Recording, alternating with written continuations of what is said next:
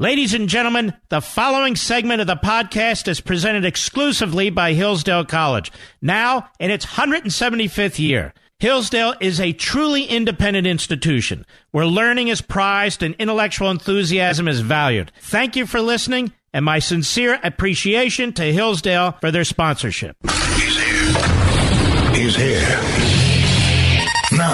Broadcasting from, the underground command post, deep in the bowels of a hidden bunker, somewhere under the brick and steel of a nondescript building, we've once again made contact with our leader, Mark Levin. Hello, everybody. Mark Levin here. Thank you for being here. Our number, 1 381 3811. 877 381 3811. Now, think about this. Why are all these Trump officials getting subpoenas? Former officials, current officials? What is the point of this? Other than to harass them, to burden them, to financially ruin them, to embarrass them, to burden the President of the United States, to intimidate people? So they don't work for the president of the United States. I mean, this this really is horrific. What's going on here, folks? I know the media just report it like it's no big deal. You've got to you've got to understand the media are the mouthpiece for this uh, tyranny. There's no reason to drag all these people in front of Congress. They haven't done anything. Nobody's done anything. And so these power hungry demagogues in the House of Representatives, they just want to hold these Spanish Inquisition type hearings, these Soviet Star Chamber type hearings, make people give up their accounting information if they're consulting lawyers, even in some cases, to give up attorney client information to ruin their lives, to interfere with their businesses and their careers. You got massive harassment going on here against the President of the United States and against his staff, against his businesses, former staffers, former employees, family members. Pelosi and the others. We have a right to know if the president has committed offenses. The president hasn't committed anything. But let me show you how lousy and unbelievable it's gotten. There's a great piece in Breitbart by my buddy Joel Pollak. House Democrats want oversight over Fox News editorial decisions. First, I said, I don't believe this. It's true. Democrats in the U.S. House of Representatives are demanding to know why Fox News did not publish a story prior to the 2016 election about an alleged affair years before between porn star Stormy Daniels and Donald Trump. Committee Chairman Elijah Cummings wrote to former Fox News reporter Diana Falzone last month demanding that she turn over any documents relating to Trump's alleged extramarital affairs. An article in the New Yorker last month alleged that Fox News executive Ken LaCorte spiked the story to protect Trump, a claim LaCorte has vehemently denied, saying the story lacked corroborating evidence and that the network was merely practicing responsible journalism, as were other outlets who declined the story. But that article seems to have motivated Cummings' letter, a letter that not only seeks personal dirt on the president, but seeks information that might be used to review Fox News' editorial decisions. The committee's letter suggests that Fox News may have violated campaign finance rules if it tried to help Trump by suppressing the Daniels story. Isn't that fascinating?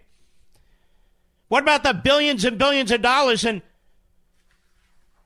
in pro Hillary press. Did that violate campaign laws?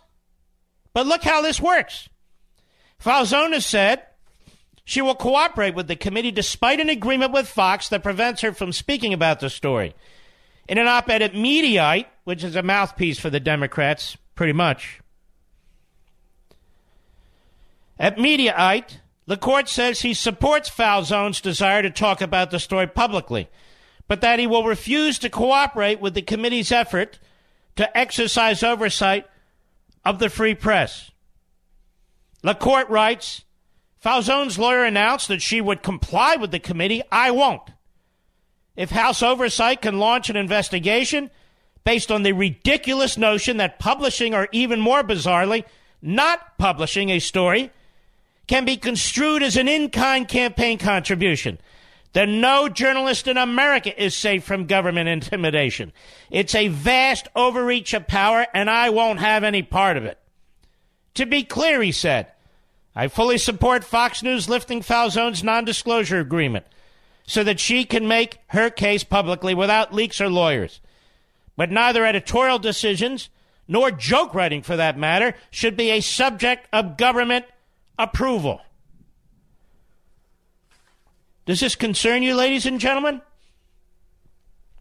Where are all the media outlets that circled the wagons around Jim Acosta and CNN when Acosta was booted from press conferences, not because of a violation of freedom of the press, but because he was rude, he was disruptive, he was undermining the, the uh, press conference, making it impossible to get information. Now we have a committee of Congress led by a Democrat, Elijah Cummings, that's trying to dig into editorial decisions. At Fox News, do you see the other media outlets circling the wagons? Do you see anybody else speaking out for freedom of the press? and the First Amendment?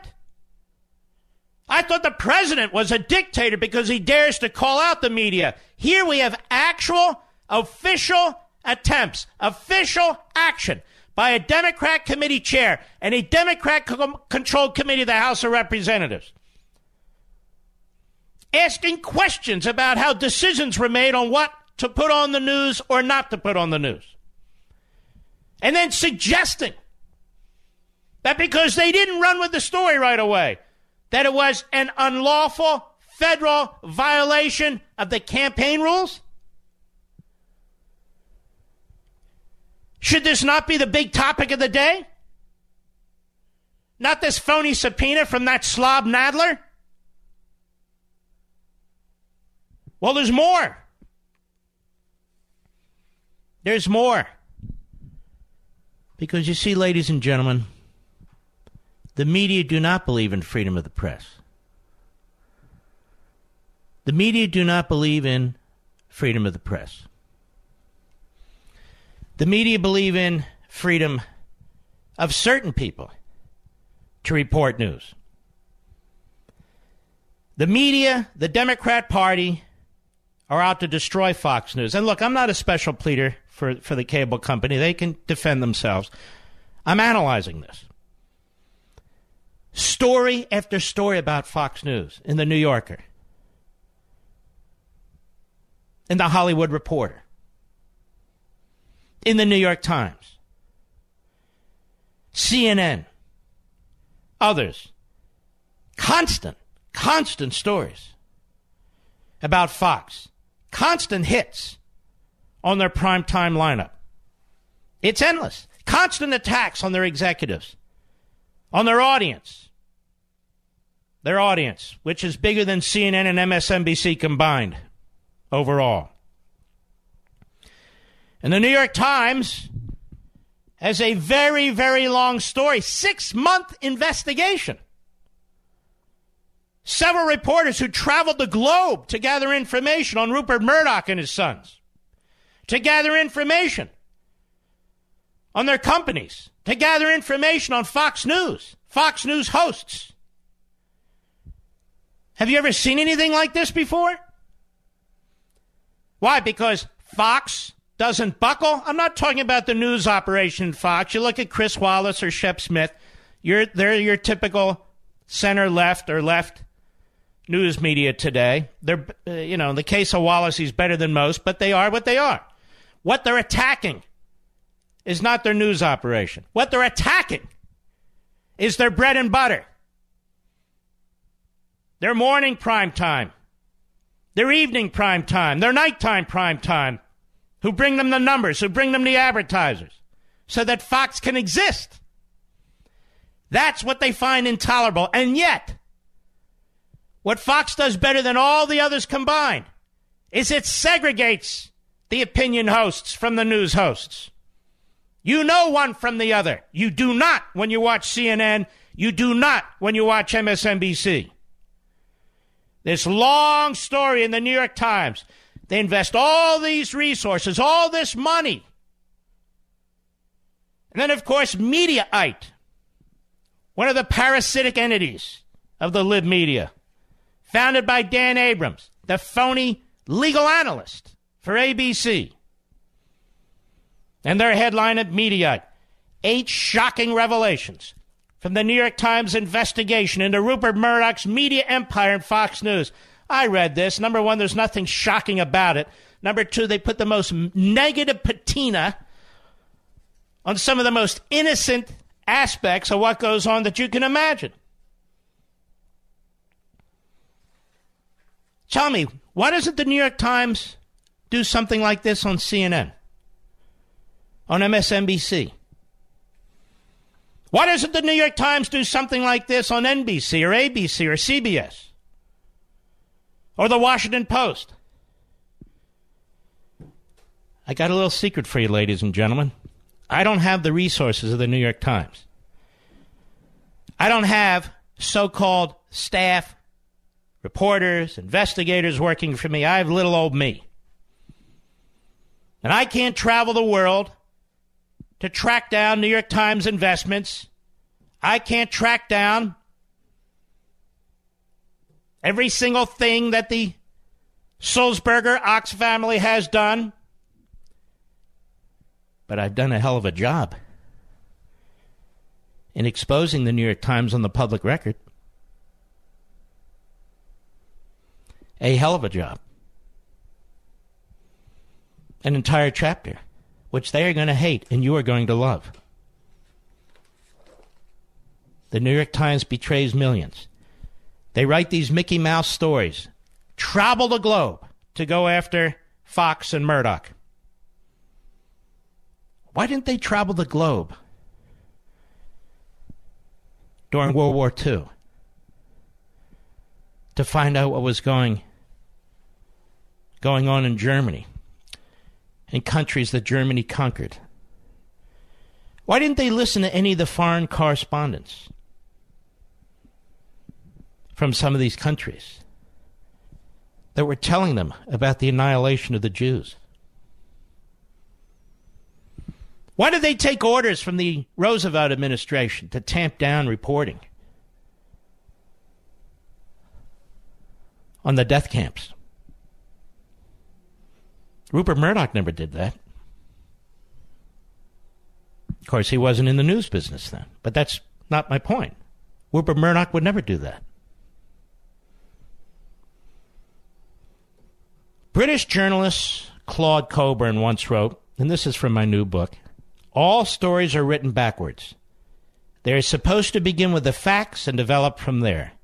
But in reality, they begin with a journalist's point of view, a conception, and it is the point of view from which the facts are subsequently organized.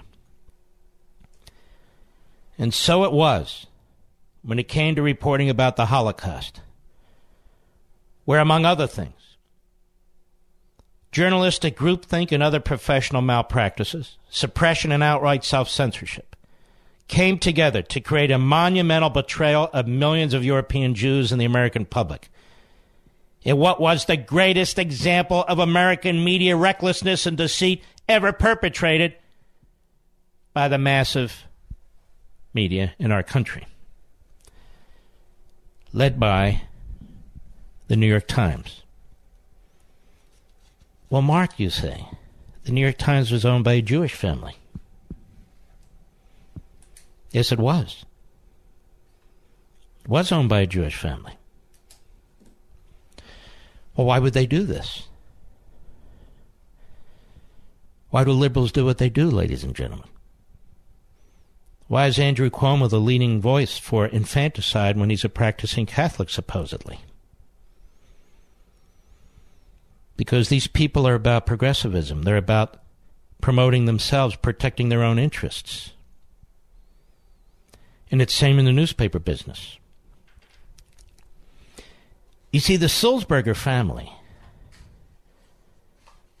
particularly the Sulzberger who was in line and was in charge of the New York Times during World War II, He didn't want his newspaper, the New York Times, to be viewed as a parochial Jewish newspaper. He was concerned, all you Gentiles out there, you might take offense if the New York Times reported a little too much about the death camps, about the concentration camps. And so we reported as little about them as possible.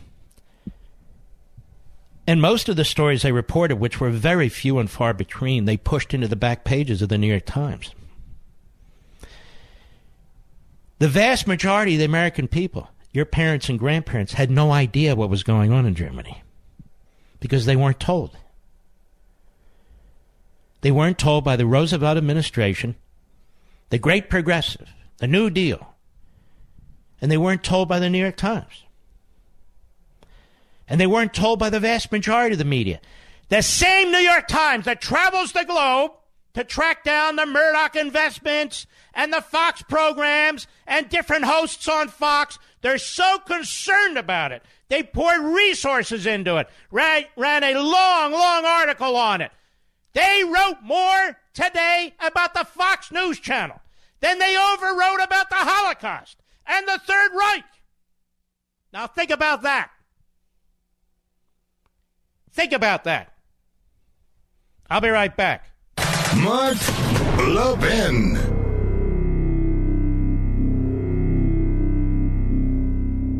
Have you ever wished you knew more about how politics and our Constitution work? Could you explain the key differences between capitalism and socialism? Wish you knew more about American history? Well, I have good news for you. It's not too late to learn no matter how busy you are or how long it's been since you've been in college or high school. And you can do it for free because my friends at Hillsdale College, as a service to our country, have free online courses that provide a taste of the core curriculum that every Hillsdale College student takes. The core that teaches us how to think critically and act virtuously. And it can help you too. Getting started is very simple. Just sign up for one or more of Hillsdale's most popular online courses for free, and you can learn whenever you like. Visit online.hillsdale.edu right now. That's online.hillsdale.edu. Join right now and you'll be on your way to a rich, meaningful education. Again, that's online.hillsdale.edu.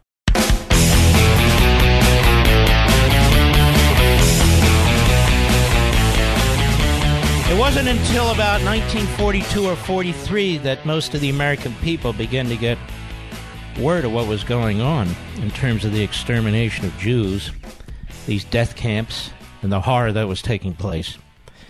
And that's thanks to the media in this country. There have been several books written on this, really three, three stellar books that are absolutely ignored. And the first one on this subject was by David Wyman, The Abandonment of the Jews. On November 24, 1942, unambiguous evidence of the Nazis' ongoing extermination of European Jews was publicly available, but was largely ignored by the media. Lack of solid press coverage in the weeks immediately following November 24, 1942, muffled the historic news at the outset. And what's incredible about this is approximately 20 years earlier, the New York Times did exactly the same thing when it came to Stalin murdering 10 million Ukrainians. They sat on their hands. Worse than that, they were propagandists. Now we're going to talk about the New York Times, aren't we? We're going to have a real chat about it. Since its founding in 1844, Hillsdale College has provided students with sound learning of the kind essential to preserving our civil and religious liberty. Now, I want to tell you about Imprimis, the free monthly speech digest of Hillsdale College. Imprimis is dedicated to educating citizens and promoting civil and religious liberty by covering important cultural, economic, political, and educational issues. First published in 1972, Imprimis is one of America's most widely read publications in support of liberty, with more subscribers, 3.9 million, than the Wall Street Journal and the New York Times. And recent Imprimis publications have addressed issues like free speech, the regulation of big tech, mental illness, and the American medical insurance system. And because America's founding principles are so important, Hillsdale offers Imprimis absolutely free of charge to anyone who requests it. That's right, you can subscribe to Imprimis for free. Here's what I want you to do. I want you to visit imprimis.hillsdale.edu for your free subscription. That's Imprimis, I-M-P-R-I-M-I-S dot Hillsdale dot edu. Welcome to Hillsdale. It's your daily adult dosage of the Constitution. The Mark Levin Show. Call him now at 877 381 3811. Surely the New York Times, with its wide reach, resources, access to foreign sources of information, reputation as the foremost newspaper in America, its large Jewish readership, its Jewish ownership, would do everything possible to investigate and disclose the horror of Jewish genocide. But the opposite was true. They pushed stories to the back pages. What of the Washington Post? It was Jewish owned at the time, too. It printed a few editorials advocating rescue, but only infrequently carried news reports on the European Jewish situation. What about the other Washington newspapers? Very limited information. Most of the other press, outside of New York and Washington, press coverage was even thinner. American mass cir- circulation magazines, well, they all but ignored the Holocaust. Radio coverage, sparse. Sparse. Media self censorship was intentional. In fact, there was a New York Times reporter by the name of Bill Lawrence most prominent among them. And uh, that the reports that Hitler and his followers had conducted a systematic extermination campaign were untrue. Lawrence didn't doubt that Hitler had treated the Jews badly, forcing many of them to flee to the sanctuaries of the West, but even in October 1943, 10 months after the Allied declaration confirming the Nazi policy of exterminating the Jews, he could not believe that the Nazis had murdered millions of Jews, Slavs, gypsies, and those who might be mentally retarded. Writes Professor Lipstadt. Have you ever heard any of this before? This is the greatest cover up imaginable. The greatest cover up imaginable. By the New York Times. by the New York Times. And while the New York Times was covering this up, Arthur Hay Sulzberger, the publisher, intentionally and repeatedly buried news about the Holocaust deep within his paper or ignored it altogether. He's trying to get his family out of Germany. He's trying to get his family out of Germany. Another professor, Professor Leff, there's three real seminal books on this. And she's written, although the war was the dominant news, need not have been, and was not the only front page news, the New York Times printed between 12 and 15 front page stories every day. Fewer than half of these typically concern the war. The Times' first story on the Nazi extermination campaign, which described it as the greatest mass slaughter in history, appeared on page 5, tacked onto the bottom of a column of stories. Yet the deaths of other civilians, fewer than a 100, regularly appeared on the front page. Sulzberger's personal philosophical views of Judaism also played a major part in his callous disengagement from the plight of the European Jews. He didn't believe, also, ladies and gentlemen, that there should be a Jewish state which would become Israel. He opposed it. And he didn't much like the rabbis who supported it. He didn't much like the Jewish underground groups that would come to him and tell him what was going on in Germany and other parts of Europe. They turned him off. He didn't like it.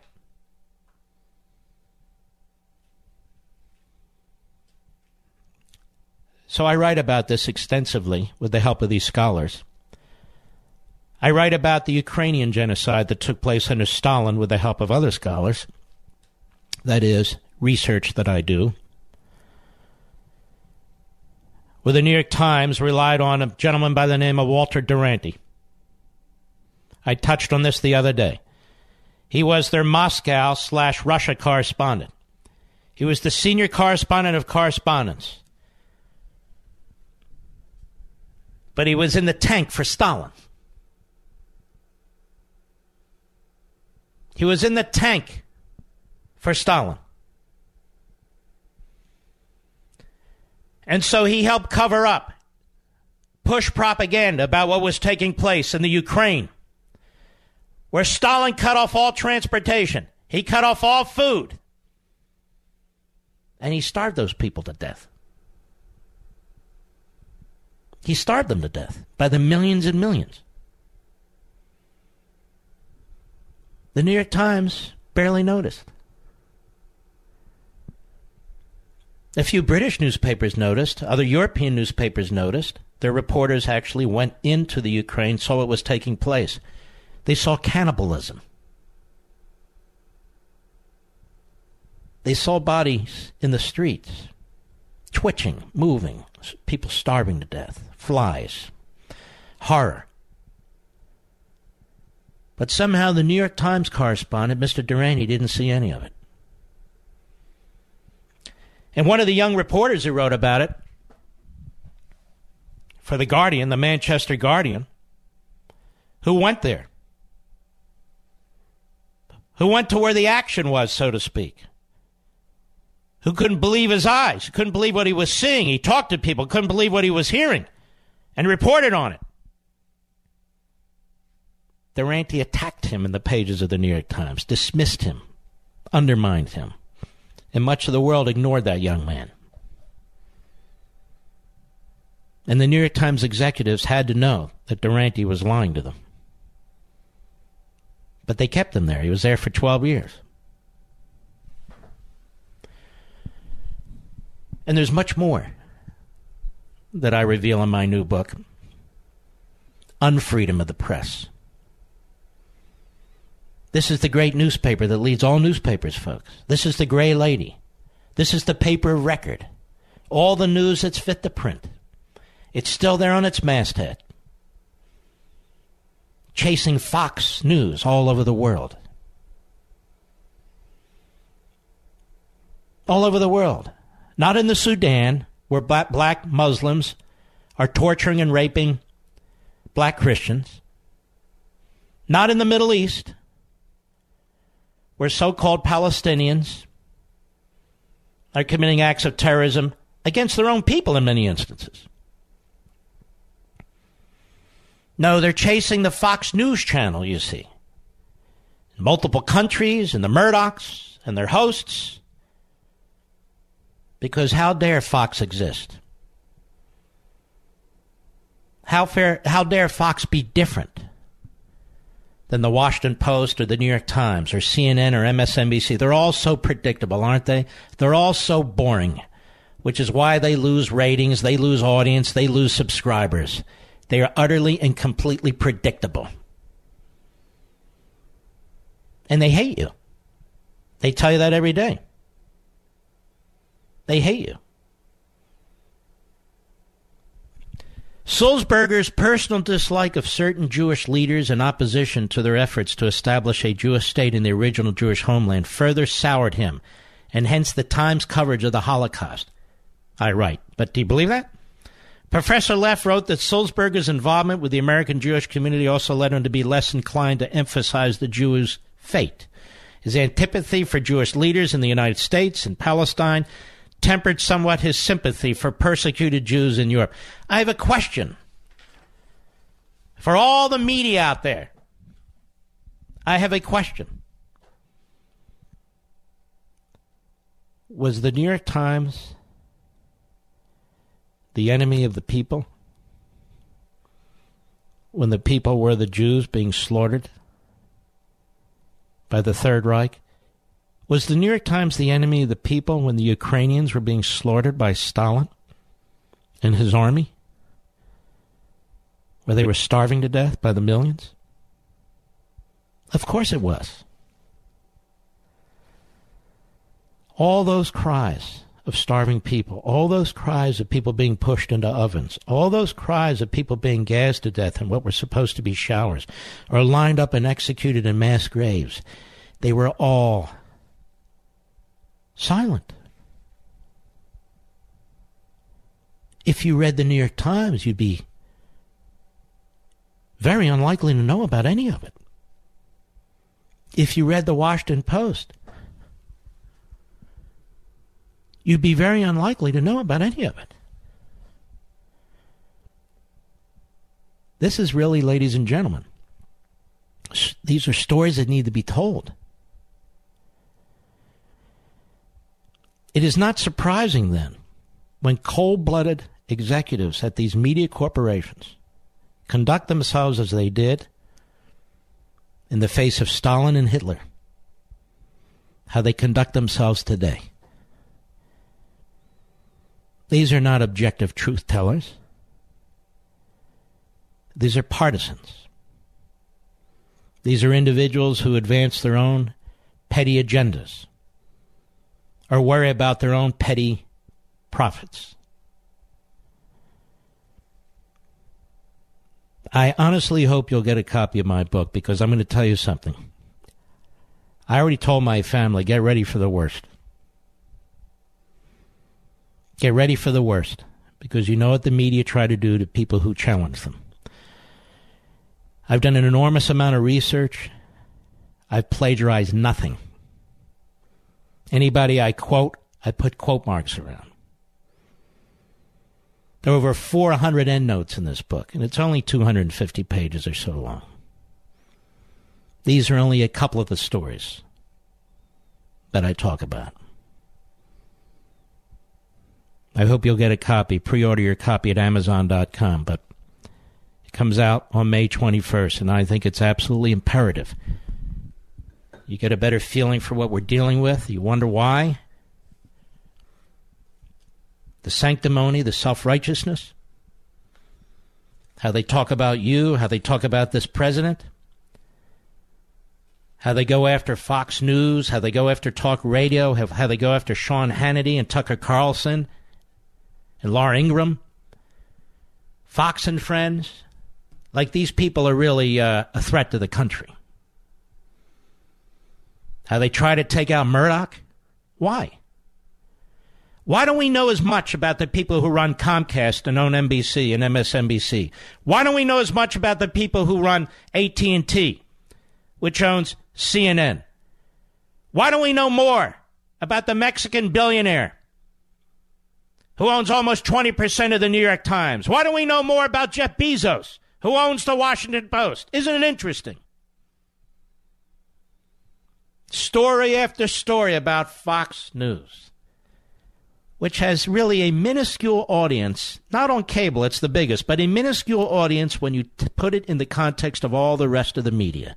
All the rest of the newspapers and magazines and, and websites, network TV, satellite TV, minuscule. But they can't tolerate it. Oh, but if we had a Fox News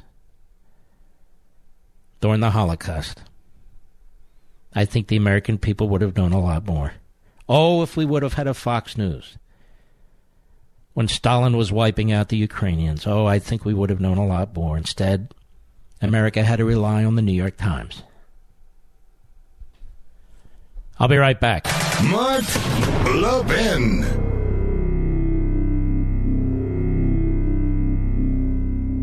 Folks, many of our nation's oldest colleges were founded to teach students to seek truth, recognize what's beautiful, and hold up what is good. But sadly, many have lost their way. Locked in the grip of political correctness, they no longer allow free and open discourse and instead peddle their moral and cultural relativism. Thankfully, there's Hillsdale College. Since its founding in 1844, Hillsdale has remained true to its original mission to provide sound learning of the kind essential to preserving civil and religious liberty and intelligent piety. And as Hillsdale enters its 175th year, their goal is simple and yet profound to help students understand what is noblest and best in yourself and the world. Hillsdale College's liberal arts education and vibrant campus community help students form a foundation for the rest of their lives, a truly life defining experience. So if you're looking for a college that prizes learning and values intellectual enthusiasm, where everyone shares a strong sense of meaning and purpose, welcome to Hillsdale College. Please visit hillsdale.edu slash admissions to plan a visit and learn more. That's hillsdale.edu slash admissions.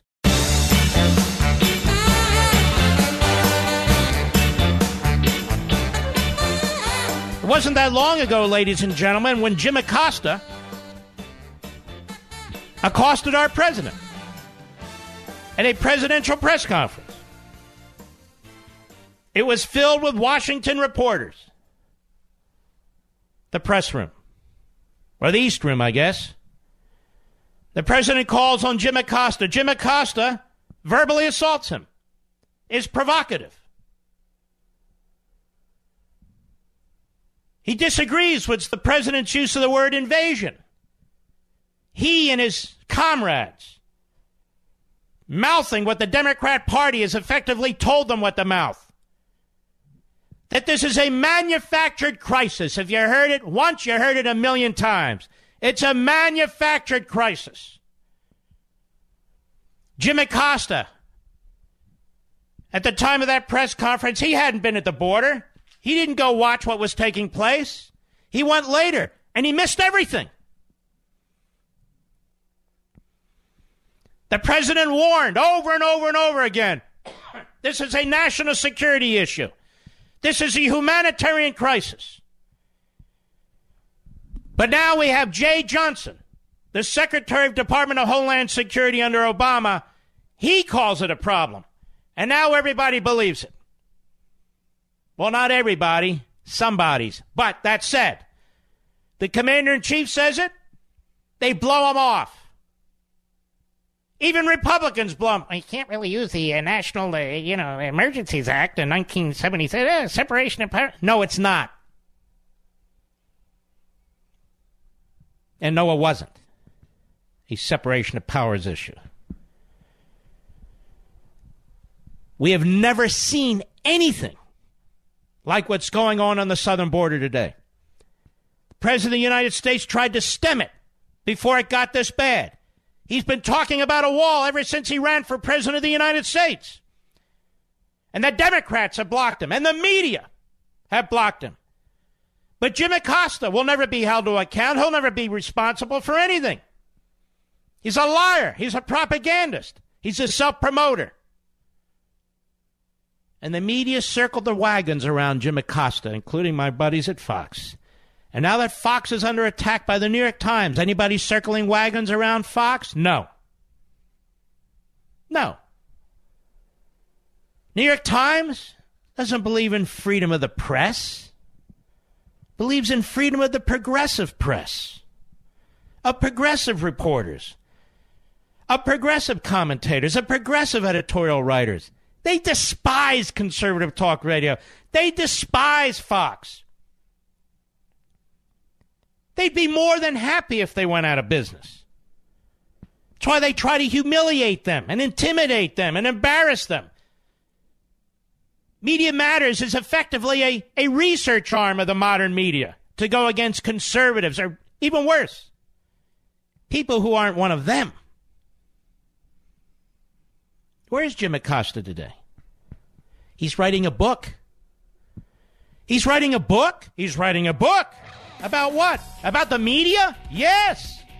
About how the Trump administration is threatening the media, is is creating a dangerous situation for the media, ladies and gentlemen. Once again, the perpetrator pretends that he's a victim. I'll be right back.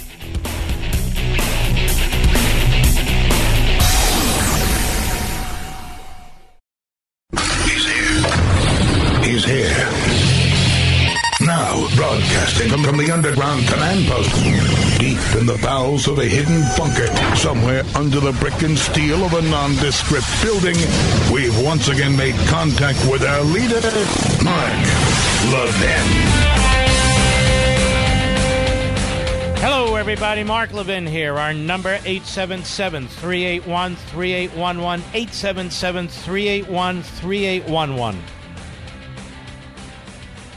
This battle over the border, ladies and gentlemen, is a battle over the future of the country. We've talked about this for a decade and a half. you and I, we've been the tip of the spear here.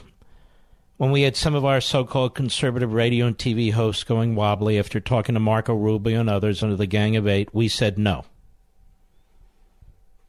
Build the damn wall, fencing, do something, secure the border.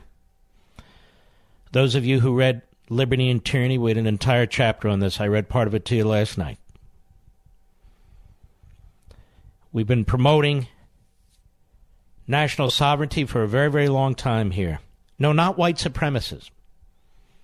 Legal immigration, and everybody in this country isn't white, so I'm sick and tired of hearing it. But you need to be a citizen, regardless of who you are, your background, your pigmentation, and everything else. This is an attack on citizenship. It's an attack on national sovereignty. It's nothing to do with white supremacy, nothing to do with race whatsoever. That's the muck that's in between the ears of the left collectively. That's not our problem, that's their problem. This is nothing more than an effort to destroy the American civil society. You can't account for it any other way. You simply cannot account for it any other way. Now, there are hordes coming into this country, hordes of people. That is a perfectly legitimate word. There are hordes of people coming into this country, invading this country. Another perfectly legitimate word. I will not take legitimate words off the table because the left threatens us. They can go to hell. And the left and the Democrats have genuflect on this issue, where they used to support securing the border because they thought it would protect big labor. Now they don't because big labor wants more and more members as their existing members die off. That's a fact. And they don't care if it hurts their existing membership or not. They're looking 20 years down the road. All of this is to strengthen the Democrat Party. All of this. It undermines the nation. And it seems to be, in many cases, whatever undermines the nation strengthens the Democrat Party in so many respects. Undermining capitalism strengthens central government of the Democrat Party. Rejecting our immigration laws, nullifying them, undermines the country, strengthens the Democrat Party. And down the line. Private sector health care being nationalized, call it whatever. The, oh, Medicare for all. What it is is Venezuela for all. Well, what does it do? Undermines the country, strengthens the Democrat Party. There is this, this reverse effect. Enforcing the Constitution is important. Eviscerating the Constitution undermines the country, strengthens the Democrat Party. Packing the Supreme Court by increasing the number of seats tried before undermines the country, strengthens the Democrat Party. Massive tax increases on wealth and on income undermines the country, strengthens centralized government, hence the Democrat Party. That's the pattern. That's what's taking place. The Democrat Party does not believe that the American culture and the American society is superior to any other. When the President of the United States talked about S-hole countries, he was right. People are trying to escape these S-hole countries, and I can name a hundred of them, where the people are abused, where the people are raped, beaten, imprisoned, where they're starving to death, while the dictators of one ideology or another are getting rich and their families are getting rich. Of course, there are S-hole societies out there. They're all over the damn place. Look at the United Nations. And the same people who say no, there aren't, lie through their teeth, are more than happy to rip our own country, left and right, and left and right every damn day. Systemic racism. I said it before and I'll say it again. There is no systemic racism in this country. There are occasions of racism, no doubt about it. But there is no systemic racism. No country has lost more lives, had more casualties, fought more wars, fought more battles, political battles, passed more laws, to prevent systemic racism in this country. No country. And yet, and yet, listen, watch the propaganda in our universities and high schools, the propaganda on the vast majority of cable networks and network platforms and news programs. Listen to the Democrat Party. The Democrat Party. Party of slavery and segregation and Jim Crow. The party where many of its members voted against the Civil Rights Act of 1964 and the Voting Rights Act of 1965, lecturing the rest of us about systemic racism in this country. Have you looked at the invasion, ladies and gentlemen? Are those, as Bernie Sanders is so fond to say, people from the Scandinavian countries? No. They are, as the left likes to say, people of color trying to escape their asshole countries to come to our systemically racist country, apparently. So, what's going on here? I'll tell you exactly what's going on here. There is an invasion. These are hordes of individuals. They're human beings, but they are hordes as a group. They know what they're doing. They've been lawyered. They've told what to do. They've been told what to say. They're coming here by the thousands and thousands by the tens of thousands, by the hundreds of thousands. The vast majority of us don't live on the border. We don't live it every day. But they're coming into the country by the hundreds of thousands. And this year is among the worst ever. And we may well have up to 1.5 to 1.7 million illegal aliens coming into the country this year. The system is overwhelmed. There's no manufactured crisis. The Democrat Party's a manufactured crisis. This is reality. Reality. And we don't need lectures from the Holocaust deniers at the New York Times about what's going on on the southern border. Or fools and self serving buffoons like Jim Acosta and his ilk. This is an intentional effort by the Democrat Party to use the braking system within our constitutional system to prevent anything effective from being done to stop 1.5 million illegal aliens coming into our country this year. Now, why would they do that? Because they care for these people? No, they don't care for these people any more than they care for you. They're about power. It's not follow the money, follow the power. Power. It's about power.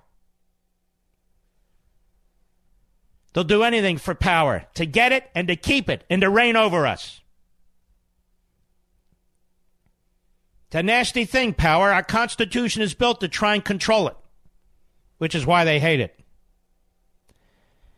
Jorge Ramos of Univision, a dual citizen of Mexico and the United States, means he votes for president in both countries. Imagine that. Ramos, in plain English, said exactly what's going on. Cut seven, Mr. Producer. He was on CNN. Go.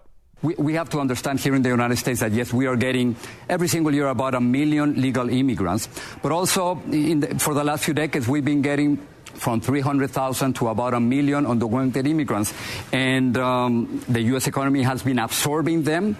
And it seems that we have to realize that the only way to deal with this is with a, with a in a legal way. In other words, just to, to understand that legally they're going to keep on coming, and there's really nothing we can do to stop that. That's it. Nothing we can do to stop it, folks. We used to be able to stop it. Throughout much of our history, certainly modern history, we used to be able to stop it. We used to be able to detain people, deport people. But our laws are all screwed up. How did that happen? Started in 1965. I told you about the Hart Celler Act. The Democrat Party's been working on this for half a century. For half a century. What the hell is this chain migration? Started in 1965. Where did birthright citizenship come from? Nobody knows, but they think it came out of the Social Security Administration that just decided that if somebody's here legally or illegally and they're an immigrant and they have a child here, they got to get a Social Security card through the back door, through the bureaucracy. You even have these fools, these so called legal analysts, who've been wrong for two damn years on everything. None of them got fired, not a single one of them. Telling you that the Constitution, the 14th Amendment, was specifically written to allow foreigners to come into the country and declare their own jurisdictional right to citizenship with their children. They can't point to a single syllable or historical fact that supports that position. None. Because it's a lie. Because it's a lie. Absolute anarchy on the southern border. Chaos. We are overwhelmed with an invasion of hordes of individuals. And Mr. Ramos says there's nothing we can do about it. And Ms. Pelosi says, not one dollar for a wall. Trillions for everything else. Not one dollar for a wall. Like a fascist. She's elected from San Francisco. She wasn't elected in the whole country. What happened to one man, one vote? You know, we got to get rid of the Electoral College. One man, one vote. Nancy Pelosi what happened to one man, one vote? San Francisco controls the whole damn country? No, we don't mean it that way, you know. We mean it another way. Nothing we can do about it. Quote, there's really nothing we can do to stop them, unquote. Do you realize if Donald Trump wasn't president of the United States today, and if Hillary Clinton was, there really would be nothing we could do to stop them? She'd be inviting them into the country.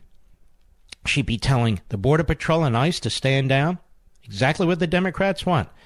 They'd be removing walls and fences rather than building them. I want you to think about this. All these clown never Trumpers. We actually have never Trumpers who didn't vote for Trump. Who didn't vote for Trump? We're making a statement. You're making asses out of yourselves. You're the nation an apology. I'll be right back. Mark Levin.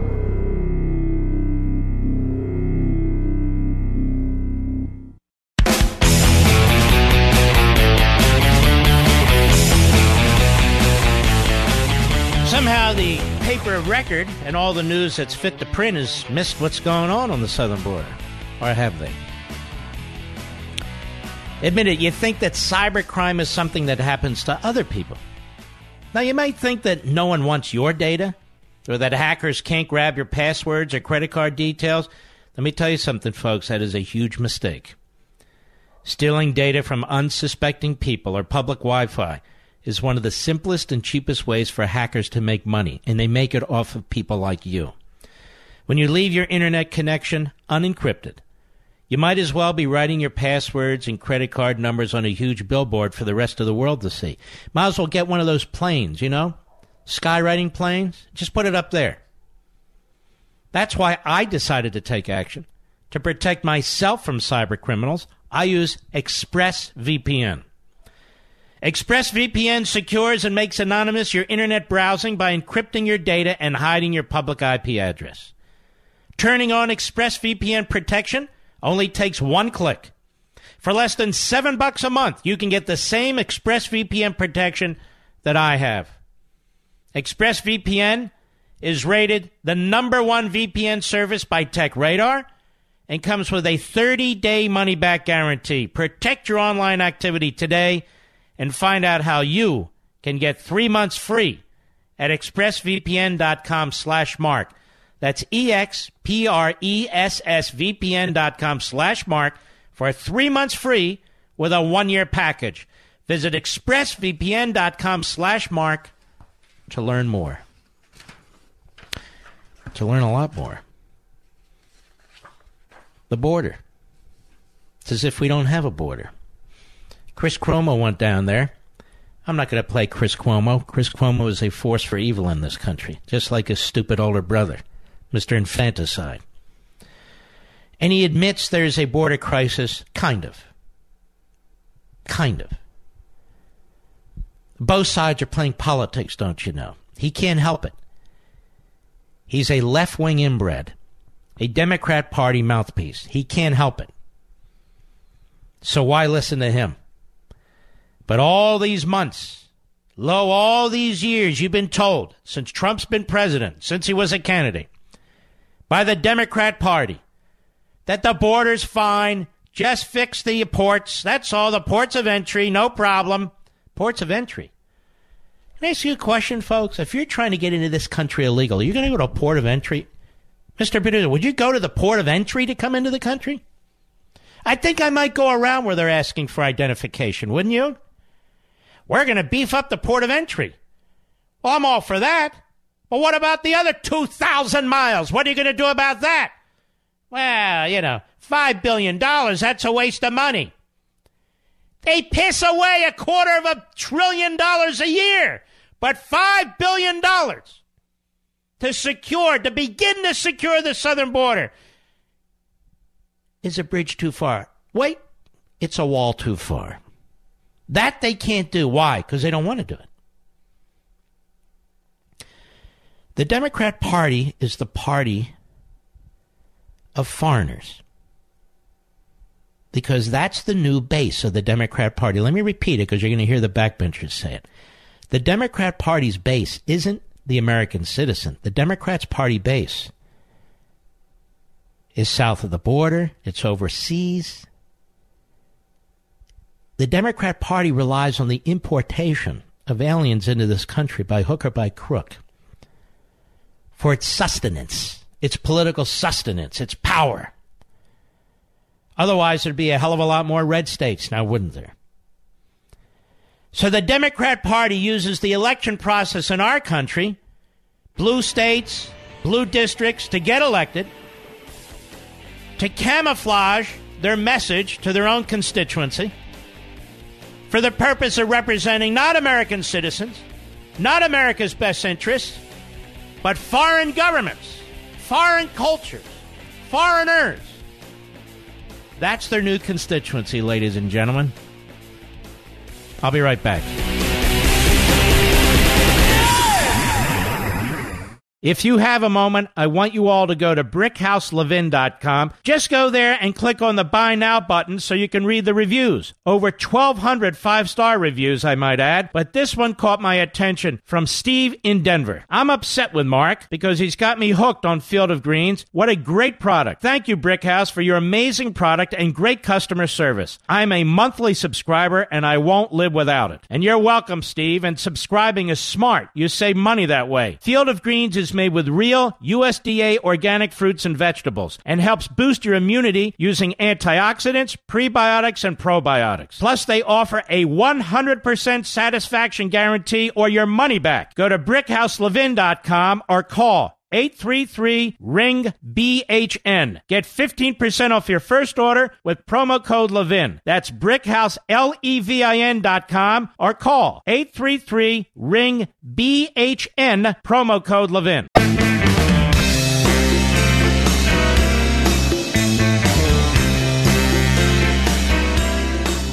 Mark Levin, tough as hell. That's why I like Mark Levin. And I'm not sure a lot of people like him. He's tough as hell. But I like him. I love him. Call in now. 877 381 3811. Well, now. All right. A recent study shows Americans are sleeping less than ever, even though lack of sleep ruins your performance and impacts your relationships. Well, I've got some good news for you because how you sleep at night is all the folks over at Boll and Branch think about. That's right, they want you to get the best night's sleep possible. So they created the softest, most comfortable, 100% pure organic cotton sheets in the world. Hundreds of thousands of Americans sleep better thanks to Boll and Branch and all their products. From the signature soft sheets to the cozy throw blankets to their plush towels, all are designed with you in mind and made the right way. not the easy way. They don't cut any corners. They want you to love your Boll and Branch purchase. And by the way, I know you will because we love ours. And they're going to give you a 30 day risk free trial. That's how sure they are you're going to enjoy them. 30 day risk free trial.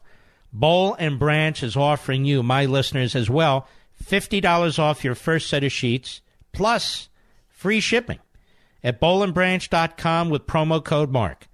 I want you to go to B O L L, bollandbranch.com, promo code MARK for $50 off. Bollandbranch.com, promo code MARK. You'll get the $50 off. You'll get the free shipping.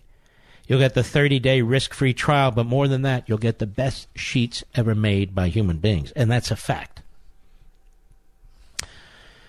Democrats make official request to the IRS for President Donald Trump's tax returns. Democrats have officially sent a letter to the IRS demanding President Donald Trump's personal tax returns and the returns for his businesses and his revocable trust, launching what is likely to lead to legal battle between Congress and the executive branch.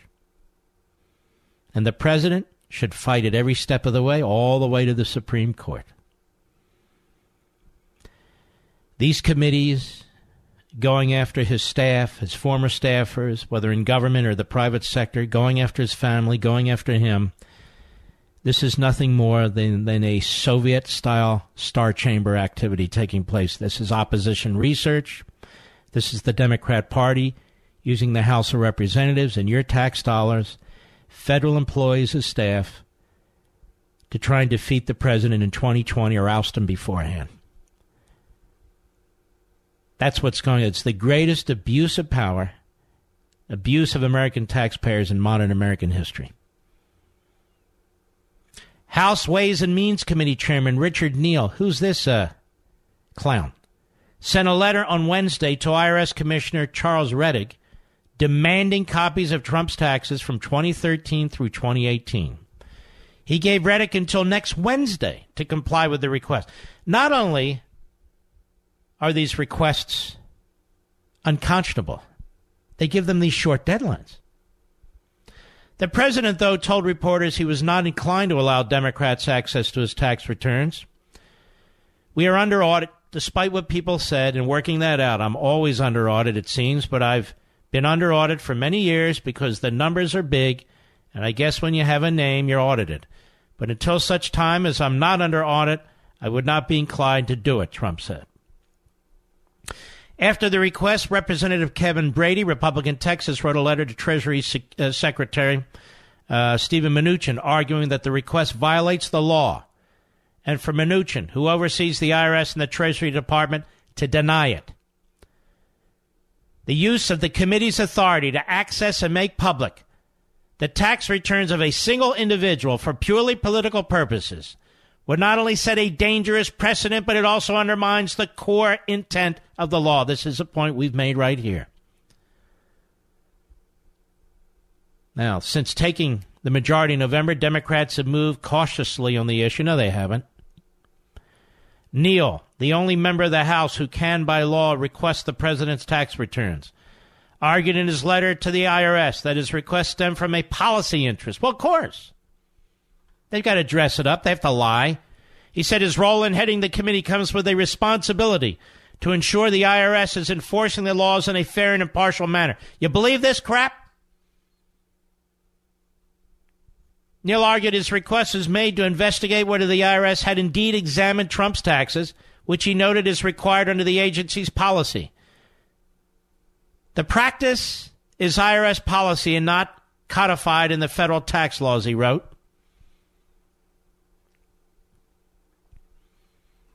We have unleashed a tyranny in this country with these totalitarians that is absolutely incredible. Mr. Producer, see if Mr. Neal will come on the program. Maybe he's unfamiliar with who I am, and maybe we can get him on.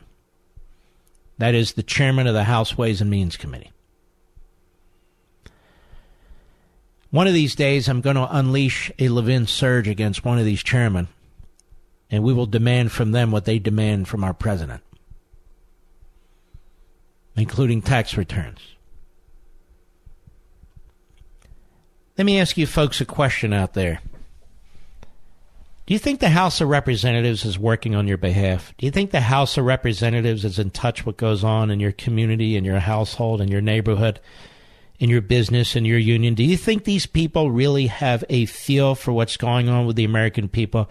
Aren't they supposed to represent all of you? Aren't they supposed to represent all of you? And exactly how are they representing all of you? By keeping the border open? By going after the President of the United States who you elected? What exactly is the House of Representatives doing, ladies and gentlemen? But they don't represent you. They don't represent anybody but the most extreme parts of their party. It's a very dangerous party. It's always been a very dangerous party, as a matter of fact. Always. You can go way back. All right. Oh, great. My uh, call screen is down, Mr. Producer. Do we have a liberal or a regular American? On the Mark Levin app, Stella in Connecticut, a regular American. How are you? Oh, I'm good. I'm excited to be on the show. My dad's such a big fan. He's a longtime listener, and I'll have to admit. Well, what about you? When I, I have to admit, if I'm being honest, that I usually say to him, "Dad, can you turn it down? Why is he always yelling?" That's because we got to speak loudly so everyone can hear in your neighborhood. All right, fair enough. Fair enough. Yes. But Just in the future, in the future, please open your window so everyone can hear. I'm sorry. In the future, open your window. I'm not yelling for the fun of it. I want your neighbors to hear. Let the neighbors hear. All right. Yes, I'll exactly. Have to, I'll Yes. have to turn them on to uh, to Mark Levin. Yeah, or at least open the window. But anyway, go right ahead. Well, I was going to say that um, today I was really glad to hear you talking about that. I don't. It's something I never hear any of the news media talking about, which was the New York Times reporting on the Ukrainian Holodomor in the 30s. And um, you know, again, it's. I will say that you know, in the Trump era, some of these newspapers have really gotten sort of high on themselves, talking about, oh, you know, the truth. You know, the truth dies in darkness. The truth matters, and they don't really want to deal with. They don't pursue the truth. They are social activists. When you read my book, you'll see. I will tell you how they became, why they are, the indoctrination that goes on, whether it's witting or unwitting. These are these are progressive ideologues, and they are social activists. That's what they are. They are not in pursuit of objective truth. Even the term objective, as you'll see when you read the book, is debated among them as to what objective even means. Go ahead. Yeah, no, I mean, just you know, I I think that they seem to think that they have a monopoly on the truth, and like you pointed out, you know, there's lots of examples of places where they have failed, and you know, at least own up to that, at least talk about that. You know, it took until 1990. are I- you are you Ukrainian? ed- they wrote an editorial. Are you are you that's what they Ukrainian? Hello. I I am. Yes, I'm sorry. I'm of Ukrainian descent. My mom's side is Ukrainian. Well, well, as you well know, the New York Times refuses to give its Pulitzer back that Walter Duranty got for his propaganda. I mean, his outstanding reporting when it came to the Ukraine. Are you aware of that? I, I am. It's something that the Ukrainian community is really aware of, and it's something they keep, you know, agitating the New York Times about. And like I said, the best thing that they'll do is, you know, write a op-ed or No, you know what the New York Times essential response was to that? what? We're not in charge of who awards the Pulitzer Prize. It wasn't Right, given to us. It was given to Duranty. And that's pretty much it. They're very callous. Thank you for your call. I want to talk to her, but I can't. I can't talk when people keep talking when I'm talking, and so forth. Very nice lady. Don't get me wrong. Lance, Atlantic City, New Jersey. How are you? I'm doing very well, Mr. Levin. A pleasure to hear you, and also watch your show on Sunday night. Here's my thing: Have you seen the Atlantic City Orca lately? the Atlantic City what? Orca, Chris Christie. Has he been? Uh, has he been on the Um, boardwalk no, lately? I haven't seen him at high tide or low tide. No. But we do have the uh, Governor Meshuggah Murphy, who's still in such an uproar, uh, trying to decide whether or not they're going to legalize marijuana. All the while, while he's banning smoking in every public area in the state Isn't, of it ama- isn't it amazing how these fads catch on now? Everybody needs to be first to legalize marijuana and legalize infanticide. And you look at this stuff, say, God, you, you have the strangest priorities.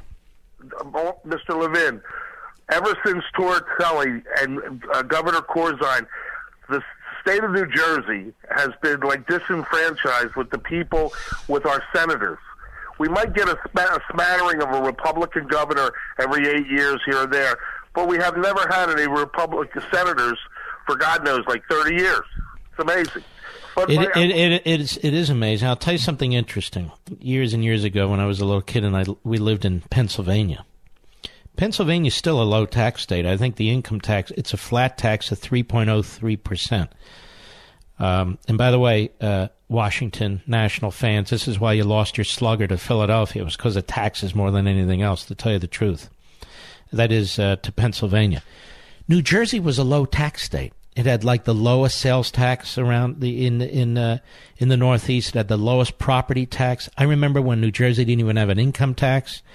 Now you got the highest taxes. Uh, everything's up, up, up. You're 49th in this and 49th in that, where where you want to be first. You're first in everything where you want to be 49th. It's just unbelievable what they've done to that state. It's they've turned it into the Bizarro state or the Zoo Jersey state. But I wanted to concur with you in your use of the word hordes.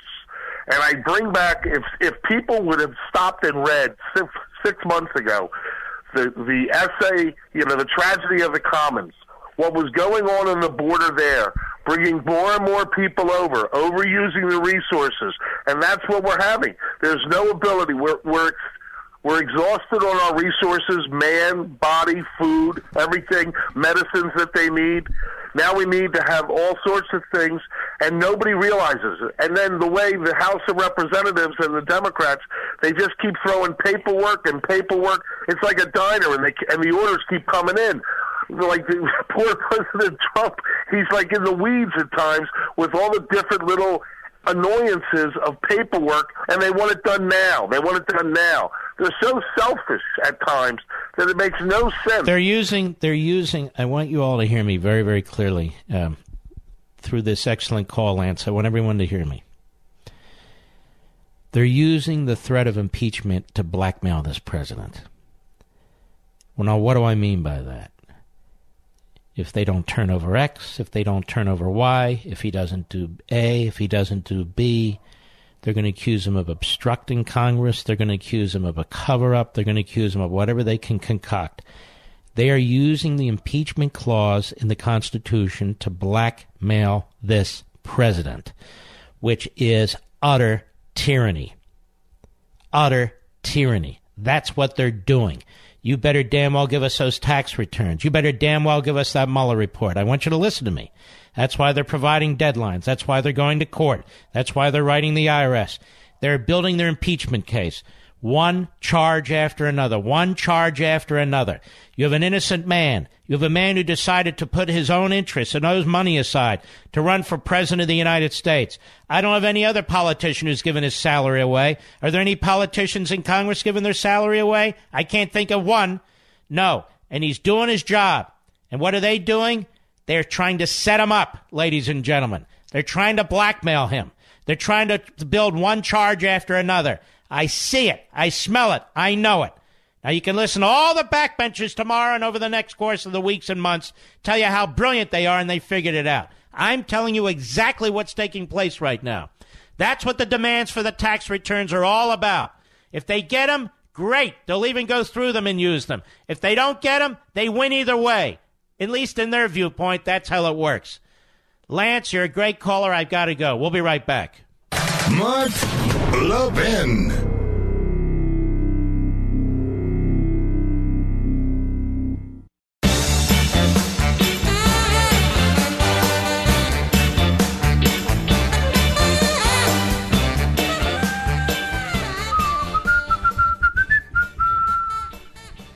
Have you ever wished you knew more about how politics and our Constitution work?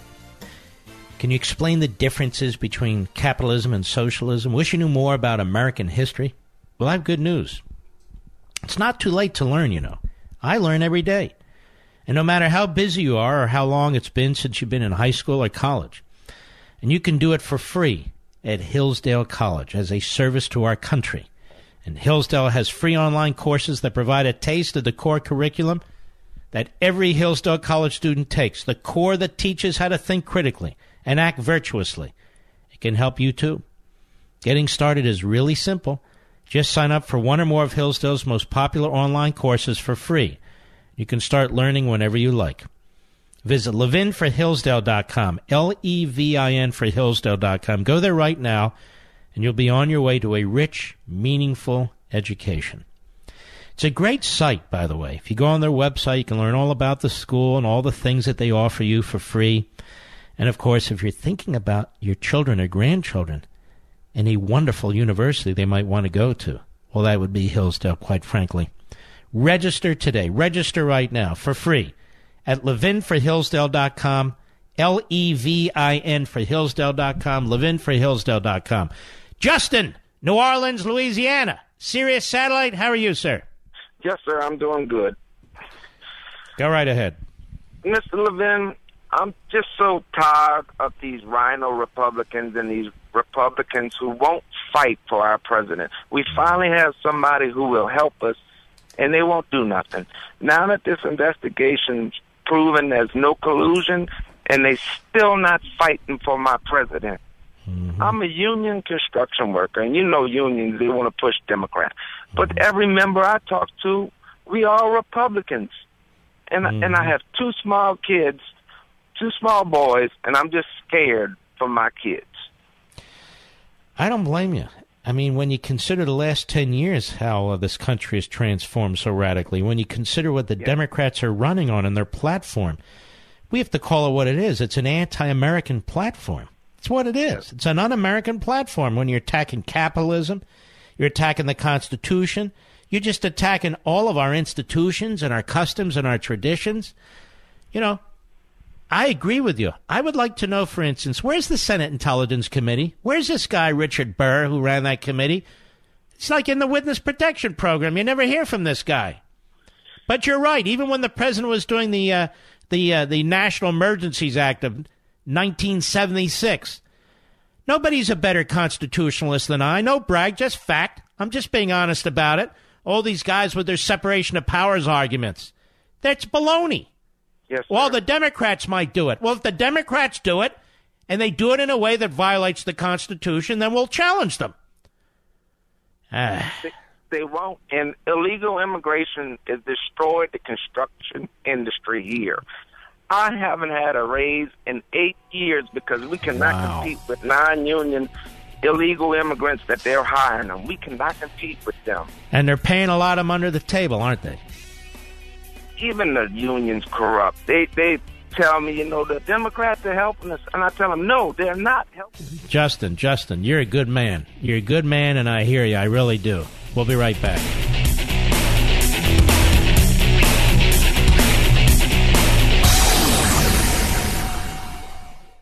Do you wake up in the morning feeling sluggish and have to drag yourself through your day? Do you feel bloated, tired, and out of shape? Eating healthy is a habit, but most of us don't really know exactly what we should be eating, right?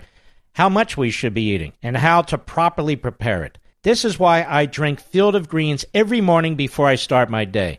Just one scoop of Field of Greens has a full serving of real, USDA certified organic fruits and vegetables. Helps boost your immunity using antioxidants, prebiotics, and probiotics. Now, this is real food, not some fake supplement lab powder. Just read the nutrition facts panel on the side. Go to brickhouselevin.com and get 15% off your first order with the offer code LEVIN. Now, you know you're not going to start cooking fresh fruits and vegetables, so let's not pretend. Just get one full cup of fruits and one full cup of vegetables every day with Field of Greens. Go to brickhouselevin.com, brickhouse, L-E-V-I-N.com, offer code LEVIN. He's here. He's here now, broadcasting from, from the underground command post, deep in the bowels of a hidden bunker, somewhere under the brick and steel of a nondescript building, we've once again made contact with our leader, Mark Levin. Everybody. Mark Levin here. This is a powerful final hour of the evening. Our number, 877-381-3811, 877-381-3811. Heard a lot about the security clearances, haven't you, at the White House? Congress wants to investigate. All these people were denied clearances, and then the president overrode them. How could this happen? And that's it. And then they push forward this whistleblower, the Washington Compost does. And there's an excellent piece in the Federalist, and that's an excellent website, by Adam Mill. Earlier this week, the Washington Post found the nerve to breathlessly lionize Tricia Newbold. Who's Tricia Newbold? An unelected bureaucrat bent on blocking the president's access to trusted advisors. The Post announced that the whistleblower told lawmakers, this is a quote, that more than two dozen denials for security clearance have been overturned during the Trump administration, unquote. The reversals include the president's daughter, her husband, and National Security Advisor John Bolton. See, Ms. Newbold was out to cripple the president. The story, like so many others, was dripping with innuendo against the president's advisors, but short on any actual misconduct that would justify denying security clearances. This administration, unlike past administrations, folks, has had tremendous difficulty getting security clearances. Not because the president is hiring a bunch of reprobates, but because reprobates are stopping the president from doing his hiring. Who decides what's in the national security interests of the United States? Is it former CIA Director John Brennan who actively promoted the hoax that the elected president is a Russian agent? President Trump revoked Brennan's security clearance on August 15, 2018. But Brennan still held a clearance while MSNBC paid him. Until August 2018, Hillary Clinton maintained a security clearance. Under that clearance, she maintained a small stable of researchers who included Cheryl Mills, her former chief of staff, and four unnamed others. The Department of Justice gave Mills an immunity agreement during its investigation of Clinton's mishandling of classified information. U.S. District Judge Royce Lamberth said of this agreement, and boy, is he a great judge. I had myself found that Cheryl Mills had committed perjury and lied under oath in a published opinion I had issued in a Judicial Watch case where I found her unworthy of belief, and I was quite shocked to find out she had been given immunity by the Justice Department in the Hillary Clinton email case. And Lamberth added, so I did not know that until I read the IG report and learned that, that she had accompanied the secretary to her interview. Andrew McCabe had security clearance. The whole list of reprobates, miscreants, and malcontents had security clearances. The purpose of maintaining a security clearance is to provide access to classified material by an employee or former employee who requires access to a particular level of classified information in order to perform or assist in a lawful and authorized governmental function. There's a long list of extremely questionable security clearances being maintained long after the Trump opponents holding them stopped pretending to serve the current administration in any constructive way. So called whistleblower Newbold's whistle remained conspicuously unblown when, for example, it came to light that Bruce Ohr's wife took money from a Clinton subcontractor while Ohr abused his authority and prominence to promote his wife's research to spur a bogus criminal investigation of a political candidate. You notice the pattern? The security Clinton's, uh, clearances only jeopardize national security when a Trump advisor has some cooked up blemish in his or her record. But let the sirens scream impotently if the security clearance is maintained by a Trump hater. The Washington Compost went on to report, quote, multiple newspapers, including the Washington uh, Post, reported that Trump early last year directed his then chief of staff John Kelly to give Kushner a top secret security clearance, a move that made Kelly so uncomfortable he documented the request in writing, according to current and former administration officials. Unquote. In theory, the security clearance process should be a confidential one in which the elected head of the executive branch, we call him the president, has the right to overrule the politically based objections of career bureaucrats still chafing from the 2016 election results. President Trump is accountable to the voters, and they will have the opportunity to grade his decisions regarding national security.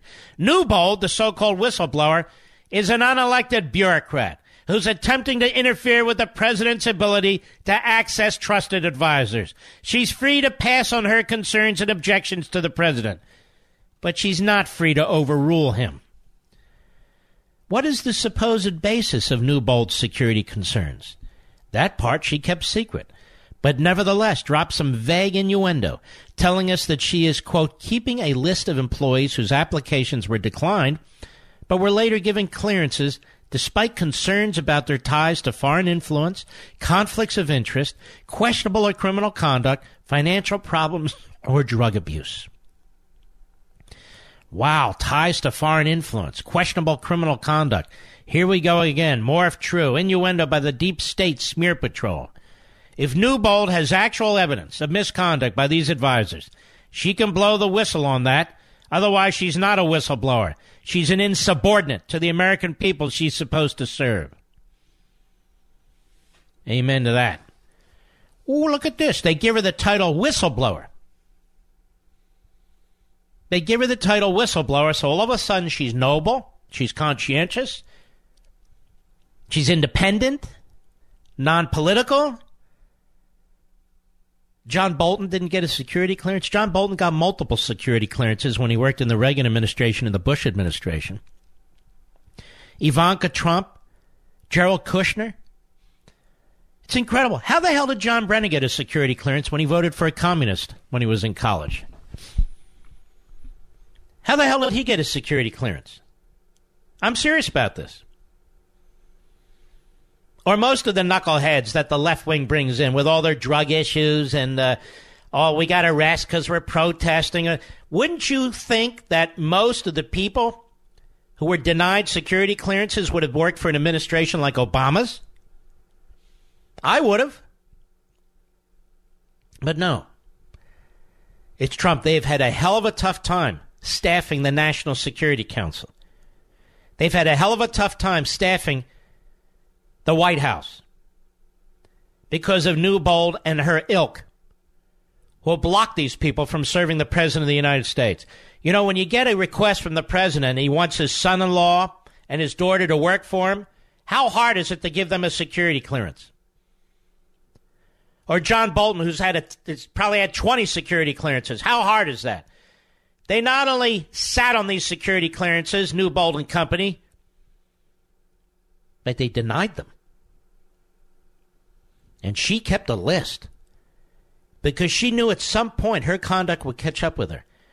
And the president and his subordinates in the Oval Office would finally say, What the hell is going on here? I can't get my job done.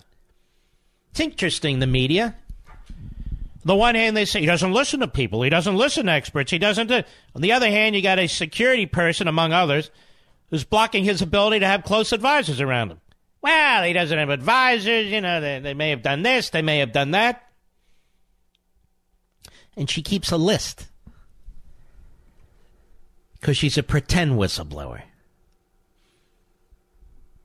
She's a pretend whistleblower.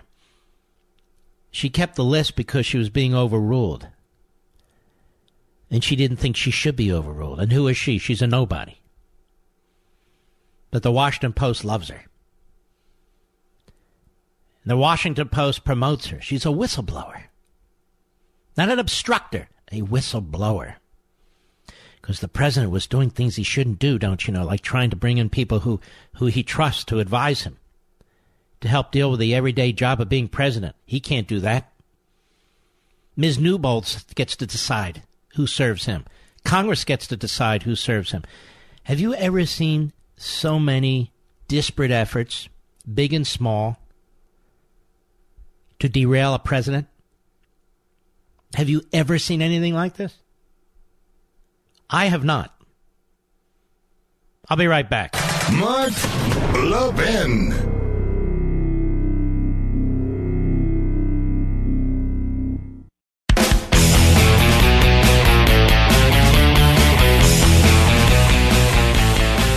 Let's look at what's going on in our universities. What do you say?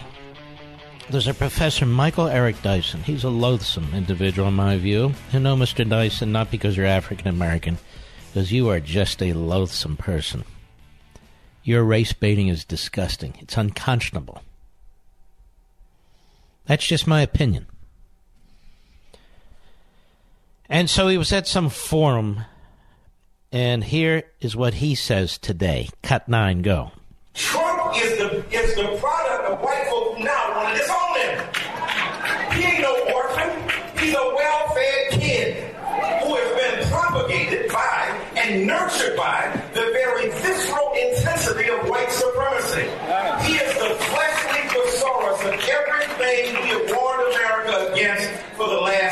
50 years. But white folk can't get it. Now they do. Oh my God, now we see. Because what is white supremacy? It is narcissistic. It is self-important. Dumb as hell. Incapable of negotiating with others. And will cut off its nose to spite its face. This is what white supremacy does.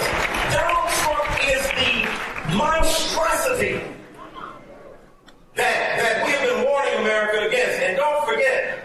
Frankenstein is the name of the doctor, not the monster. All right, all right. Let, let, let me ask you a question. What has this man done for the African American community? In any effective, substantive way? What has this clown done for the African American community? He's a demagogue of the highest order. I can tell you what Donald Trump has attempted to do for all communities in this country, and including especially the African American community. This man has done nothing. He's a race hustler, in my opinion. He's a tenured professor. And listen to the way he talks. Listen to how he calls people names. And this kind of crap goes on in colleges and universities all over this country. All over this country. And people are fearful of standing up to fools like this, and he is a Class A fool. White supremacist. What a jackass. What else is going on on our college campuses today? Well, we can't get to all of it. List is too long, but how about this one? Brett Kavanaugh hired as professor at Antonin Scalia Law School. This was this is from GMU Fourth Estate, their college newspaper. According to an anonymous source with Mason's office of the provost, Supreme Court Justice Brett Kavanaugh is coming to the Antonin Scalia Law School as a distinguished visiting professor. The document given to the Fourth Estate and dated January 2019 states he his effective hire date of June. That doesn't matter. Mason's director of strategic communications, Mike Sandler, provided Fourth Estate with information on a study abroad class outside of London in Runnymede, England, through the law school. The class is titled "Creation of the Constitution." Be taught by Kavanaugh and law professor Jennifer Mascott, former Kavanaugh clerk. Let's see. News of Kavanaugh's hire comes in the wake of student outcry for improvements within the university's Title IX office and police department regarding increasing sexual assault and harassment on campus. I'm surprised that Mason would be willing to take this risk, said the source. I'm not anticipating a good reaction among the student body. Now, these are student newspaper writers, and they've gotten into the system pretty quickly into the mindset of the left and this so called profession. In one paragraph, they talk about sexual assault and harassment on campus and then add Kavanaugh's name. Last fall, they write, Kavanaugh gained national media attention after he was nominated by Trump to the Supreme Court. During his hearing, multiple women came forward alleging that Kavanaugh had sexually assaulted them. The most notable accusation, you see that? Very few women came forward on the record and testified and not a damn one of them was telling the truth. That's right, I said it. Not a damn one of them. The most notable accusation coming from Dr. Christine Blasey Ford resulted in testimony from both Ford and Kavanaugh before the Senate Judiciary Committee. Fourth Estate reached out to multiple representatives within the office of the provost who stated that human resources would be the best. Re- and on and on they go. They don't want Kavanaugh there. Now, Ruth Bader Ginsburg gets a movie. Now, Kavanaugh can't even be an adjunct professor for one course. But that's par for the course. Listen to the, this one, Mediaite. Listen to this one, Media Matters. I'm sure you'll be all over it. Harvard Undergraduate Council votes to fund Israeli Apartheid Week. This is in the Crimson, another college newspaper. PSC supporters said Harvard Hillel has also brought speakers to the campus who contributed to military operations against civilians. I must have this in, out of order. Let me see here. Yes, I do. The Undergraduate Council voted to allocate the Palestine Solidarity Committee $2,050 to host Israeli Apartheid Week at Sunday's general meeting. IAW is an international movement across college campuses to raise awareness of Israel's treatment of Palestinians. And who's raising awareness about Palestinian treatment of Israelis? The PSC planned much of the programming of Harvard's event, which began on March 30 and runs until April 4. The week includes Palestinian speakers, a student panel, an unveiling of a physical wall of resistance, and a movie screening. Raising a whole bunch of anti Semites. The bill to fund IAW passed 2113-4 and drew money from the UC's grant for an open Harvard college, which subsidizes student initiatives that address one of the UC's indicated compelling interests. The interests for the 2018-19 academic year are mental health, race, culture, faith relations, sexual assault and harassment, social spaces, and financial accessibility. I see nothing here about liberty, private property, the Constitution, the Declaration. None of it. Imagine that. The council financed the event with a special grant because it does not typically give funds of more than $2,000 through its normal grant process. PSC Treasurer Katie Whatever said the organization needed the UC to help finance the event because it lacks sufficient funds on its own. Dozens of students who supported and opposed the council's funding of the event attended Sunday's meeting. Students disagreed as to whether the event allowed for open dialogue among students with opposing views on the Israeli Palestinian conflict. One of the main focuses of Israeli Apartheid Week featured both on their wall and with their speakers, including the founder of the movement, is the BDS Boycott, Divest, Sanction movement. Multiple Jewish students said the event makes them feel uncomfortable. Well, don't worry. You don't count. Those days are over. Through multiple things tenured left wing uh, uh, Marxist professors, immigration, so forth and so on. Colleges have changed, classrooms have changed. So now we have Israel Apartheid Week at Harvard College, Harvard University. Think about that. I'll be right back.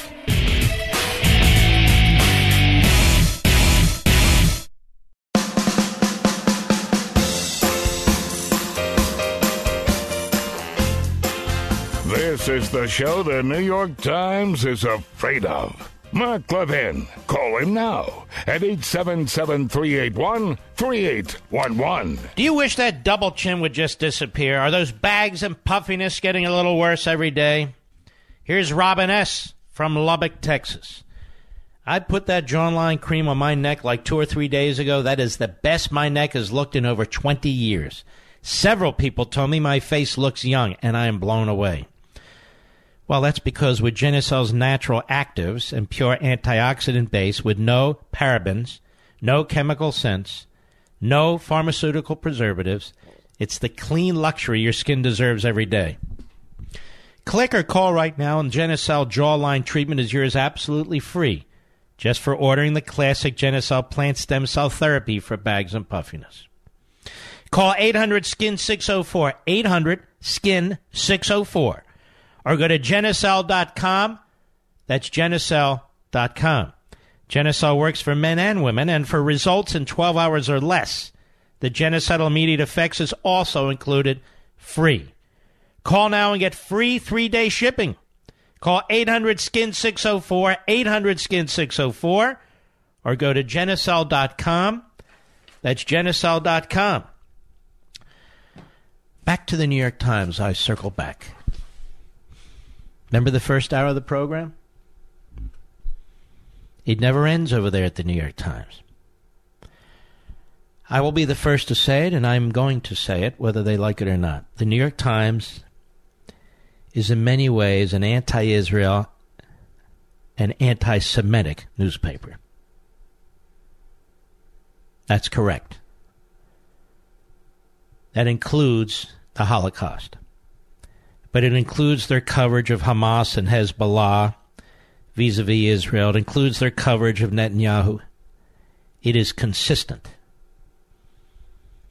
And our friend Adam Kredo, over there at the uh, Washington Free Beacon, another wonderful site, He points out that the offer of this Sunday's New York Times Magazine cover story about the campaign to boycott, divest, and sanction the State of Israel's works for an organization whose major donor, Qatar, is also the largest state funder of the terrorist group Hamas. And they didn't mention that on the New York Times page. They're too busy going after Hannity. Other significant donors to the author's organization, the International Crisis Group, are leading supporters of the anti Semitic boycott movement the author describes in his piece. They didn't mention this at Mediaite. Too busy going after Carlson. The publication of the article, How the Battle Over Israel and Anti Semitism is Fracturing American Politics, represents yet another salvo in the New York Times' continuing promotion of anti Israel writers and views. Been going on a long time. The author, Nathan Thrall, Nathan Thrall, is tied to a large network of BDS supporters that are funded into the millions by the Qatari government, which has a long has long been engaged in efforts to spy on the American Jewish community and pro-Israel officials. Qatar's foreign influence operations in Washington D.C. have flown mostly under the radar, but are part of a larger proxy battle being waged by wealthy Middle Eastern governments eager to peddle influence in powerful Washington circles. Now, this guy Thrall who the Times presents as a disinterested expert, serves as director of the Arab Israeli Project at the International Crisis Group, or ICG, a left leaning advocacy group that has received about $4 million from the Qatari government in just the last year. So we have collusion, ladies and gentlemen, on the pages of the New York Slimes. Qatar is not mentioned in Thrall's 11,500 word piece. ICG also received $1 million in the past several years from the Rockefeller Brothers Foundation, a prolific open funder of the BDS movement in the United States. Another significant portion of ICG's funding, more than $5 million in the last three years, comes from the Open Society Foundations run by liberal billionaire George Soros. And Open Society funds dozens of Palestinian organizations that are prominent members of the BDS movement. And it goes on and on and on. Still, the New York Times pushes the anti Jew, anti Israel agenda, funded by the left. And at no point in this massive article, the cover story, did the New York Times reveal Mr. Thrall's ties. At no point at all. Well, ladies and gentlemen, let me depart from the left, as I like to do, and let me do something that I want to do. We had Barack Obama use the State Department and American tax dollars to try and defeat Benjamin Netanyahu last time around. We have the New York Times that has a daily drumbeat of anti Israel, anti Netanyahu stories by cretins, malcontents, miscreants, and uh, uh, and that sort of crowd. Well, let me use my microphone to do the following. I don't know the extent of this program reaches into the state of Israel, but we are heard on podcasts throughout the world and including in Israel. And I just want to encourage the Israelis as strongly as I know how to vote for Benjamin Netanyahu and his Likud party. Benjamin Netanyahu has not only been a great leader for, Israel, but during the time when Obama was president, he was the most important leader of the free world. He's a tremendous ally of this country, and he's hated by the left because he's a strong leader. He's hated by the left because he's made Israel a strong economic country. He's moved it towards the free market and away from socialism. He's hated by the left because the Israelis know how to defend themselves and they've built up a military second to none in the Middle East. It was all fine when Israel was a victim country. It was all fine when the Arab states and the Muslim countries thought they could defeat Israel. But now that Israel has built itself into a mighty power in the Middle East, now they treat it as some kind of an imperialist state. It's nothing of the sort. And your prime minister in Israel, Benjamin Netanyahu, has worked very closely with President Trump. And as a result of that, Jerusalem is recognized as the capital of Israel, as it is and always should be. The United States Embassy was moved from Tel Aviv to Israel. The Iran deal, thank goodness for the United States and Israel and the Arab states that are not radicalized, few and far between. The United States left the Obama nuclear Iran deal. I cannot believe that the people of Israel, having witnessed these incredibly historic events, having benefited from the rational free market policies of their prime minister and his government, having benefited from the security decisions of their prime minister and his government, that they would dislodge him from office. It would be like the British after World War II voting out Winston Churchill. Benjamin Netanyahu is, for lack of a better parallel, Israel's Winston Churchill, Israel's Ronald Reagan, Israel's Margaret Thatcher, if you get my drift, in terms of policies. He is a strong statesman, surrounded by little political munchkins. I feel the same way about President Trump. My admiration for Trump has been growing and growing over time, as you know. I am extremely impressed with him. There are people who come on TV and radio who want to play games. They want you to think they're taking sides, but not really taking sides. They want you to think they're for Trump, but not really for Trump. And then they pass this off as being thoughtful and objective, and conscientious in terms of their their viewpoints. They're not. They're positioning themselves. We're in the middle of a political civil war like we've never seen in modern times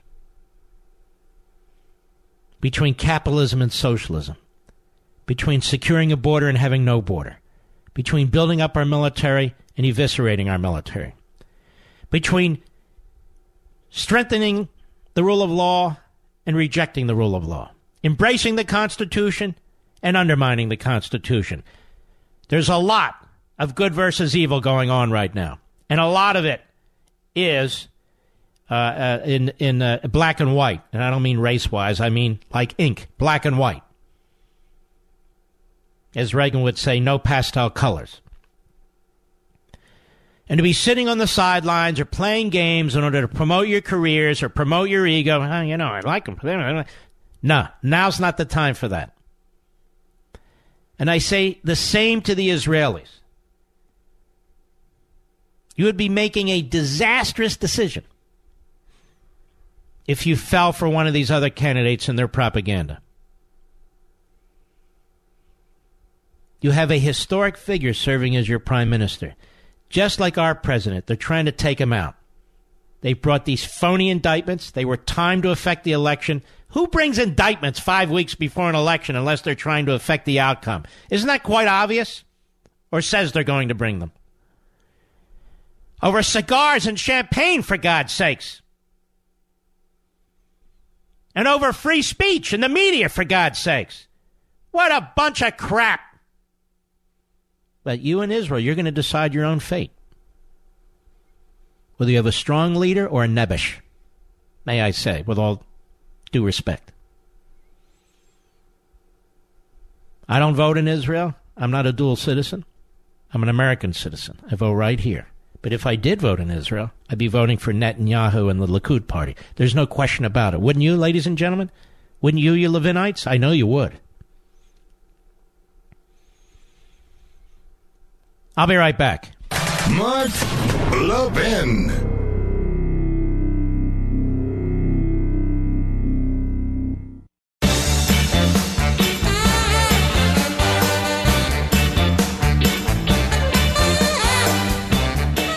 Man, we hammered away today, didn't we? I want to thank you all for being here and listening to the program. It's my honor. I'm deeply blessed, I know that. More than half of Americans are having a hard time affording their prescription drugs. We've been talking about the role of pharmacy benefit managers, what role they play in keeping prescription drugs high, that cost that is. Now it looks like Congress is finally paying attention to pharmacy benefit managers, PBMs, we call them in the business. Chuck Grassley is the chairman of the Senate Finance Committee. He says patients and taxpayers are owed an explanation about what PBM middlemen do. Now, he called five major PBMs to come to Capitol Hill this week to explain their role to his committee. I'm glad he asked because I don't know what the hell they do either. I have no idea. Except they're able to skim the money from uh, Medicare recipients, which is really not capitalism. It's unacceptable. President Trump wants to stop PBMs from keeping hidden drug rebates and discounts intended for seniors and the disabled for themselves. I couldn't agree more. That's why I've been speaking out on this. The president's program would help lower drug prices at the pharmacy counter by passing all drug discounts and rebates to seniors, saving them billions of dollars. That's good news, but we're not going to stop talking about it until we get some real action. Get the facts. Go to truehealthcarefacts.com. Truehealthcarefacts.com. That's truehealthcarefacts.com. Let us go to Steve, Pittsburgh, Pennsylvania. Mark Levin app. Go. Hey, Mr. Levin. Uh, how you doing? All I'm right, Kind of a, you. I'm kind of a green uh, listener. I just started listening to you about two weeks ago. Wait a minute. You're a green listener. Are you part of the Green New Deal? No, absolutely not, sir. All right, very good. But uh, I, I just wanted to call in tonight and just talk to you. I, I think with everything with with uh, the president's tax returns and then the Mueller report, I mean, there are things in this world that the left just doesn't understand are nobody's business. Mm-hmm. Period. It's not your business at all. And as an Air Force veteran, I mean, I went through this all the time. There are certain things that you don't talk about, not even with your wife, and they just can't seem to get it because it, it's all about serving a political end with them. Well, thank thank you for your service, and you're exactly right. These aren't studious people on an earnest mission. These are hitmen and women who are out to seek and destroy. They're using our tax dollars. They're abusing their offices. They're abusing the Capitol building and the House of Representatives. This is opposition research. This is all all a disgrace. It really is. This president hasn't done a thing to deserve this kind of treatment. Not a thing. Steve, thank you, my friend. I appreciate it. Let's continue. Bob, Ocala, Wisconsin, the great WATQ. Go. Oh, thank, thank you, Mark. Very, thank you very much. All righty. Miss, I'm sorry. I'm sorry. I take that back. Thank you for your call. I have no idea what's going on there. Maybe happy hour. I don't know. Did I miss something there, Mr. Uh, call screen? I don't think so. Roger, Omaha, Nebraska on the Mark Levin app. Go. Truck. uh, This is truck driving Roger, Mark. How are you, And, my uh, friend? I'm, a, I- I'm good. I'm a I'm a proud Levinite, and I, Thank I you. can't even put into words how much I thank you for what you do, and uh, till death do us part. Thank you, sir. You bet. Now, what's the difference when Eric Holder uh, was Attorney General and he was refusing subpoenas? He wouldn't produce documents uh, through that uh, Fast and Furious thing that he had. Now, what's the difference between him refusing the subpoenas and, uh, and Attorney General Barr uh, refusing? Or, well, he hasn't done nothing yet. Well, you you you have raised an excellent point. Barr's not required under the regulation to give anything to Congress, let alone the public. But he testified in order to get confirmed that he would give as much as he could to Congress. But it's important what you're saying because the baseline argument here is Congress doesn't have an, a, a right to anything. This was a criminal investigation. Congress doesn't have the right to start subpoenaing records in criminal investigations. Uh, prosecutors don't normally provide reports to anybody. They do all their talking in the courtroom. Now you're hearing news, uh, Roger, come out say, well, all the people who worked in Mueller, Mueller's office don't necessarily think they're getting leaks, don't necessarily think that Barr's summary was accurate. Well, it wasn't a summary. It was a letter in which he already said, I would give you as much as I can. He made some conclusions uh, based on, the, based on uh, the reports, but he always knew in his mind he was going to turn over significant portions of it. But this is what happens you are there probable cause to bring a charge or you don't. You even believe you either think you have a reasonable doubt standard beyond a reasonable doubt standard to get a conviction or you don't. You don't get to play games with this stuff. You don't get to write reports with this stuff, but that's what the Democrats want. They are lawless. Absolutely lawless. I think they're going to pay a price for this. If they don't pay a price for it, you and I will, Roger, and the rest of the country. I think they're going to pay a price for it. I think these phony moderate Democrats who took out these Republicans in 30 or 40 seats, they're going to pay a price for it. And I don't think Schumer's going to be majority leader for a very, very long time. Roger, Trucker Roger, right? Thank you for your call, my friend. We much appreciate it. Omaha, Nebraska.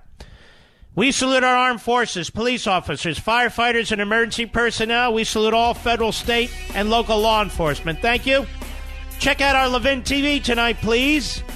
And I'll be right here tomorrow. I want to thank you. Go to Amazon.com, get your pre order on freedom of speech, and God bless you.